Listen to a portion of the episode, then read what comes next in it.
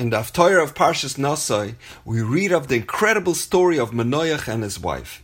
They are childless for many years. Then one day, out of the blue, a malach appears to Manoach's wife and informs her that she will bear a son who will save the Jewish people. In preparation for the birth of this miracle child, the angel instructs her regarding the laws of Naziris, as this child will be a Nazir from birth. When Manoach comes home that day, his wife tells him, You wouldn't believe what visitor I had here today. And she relates to him the words of the Malach. And Manoach begs Hashem, please send us the Malach again. And he should teach us, give us instructions, what to do with this child when he's born. So the next day, the angel appears to Manoach's wife again. And the angel tells her once more, Your newborn son will be a Nazir from birth, and here are all the halachas of Naziris. When Manoach comes home that day, his wife tells him, The same visitor has once again appeared to me, and he repeated his instructions.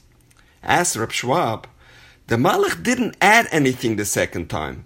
He repeated the same exact instructions. If Manoach wanted to learn the laws of Naziris, he could have gone to the Beis Medrash and asked the Rabbanim to teach him.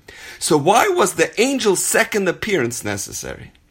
So Reb Schwab says something very profound. The reason Manoach asked Hashem to send the Malach again was not because he wanted to know the actual laws of Naziris, but rather he wanted to understand how to educate his child. How can he provide chinuch to the next Gadol Hador? Specifically, Manoach questioned, how could he bring up a child with Nazirite restrictions if he himself did not adhere to them? How can I raise a tzaddik if I myself are not acting and conducting myself with righteousness? Says Reb Schwab, and this is precisely what the Malach answered him when he came back the second time. The angel's repetition was not Hilchas Naziris, not instructions for the baby. The Malach came back to deliver a powerful message to Manoach and his wife. His message to Manoach was, Mikoil asher amarti isha tishomer. Whatever instructions I gave to your wife about teaching your newborn son how to live a life of precious, a life of virtue and morality, to shomer, you shall observe as well. If you want your son to be a Nazir, if you want your son to be holy, you first have to be holy yourself. Says Reb Schwab, we learn from this story a key element in successful chinuch, marlik. If you want your son to be a Talmud Chacham, if you want the son to be a Gadol Hador, you need to act like a Talmud Chacham. You need to act like a Gadol Hador. What a powerful message from Reb Schwab.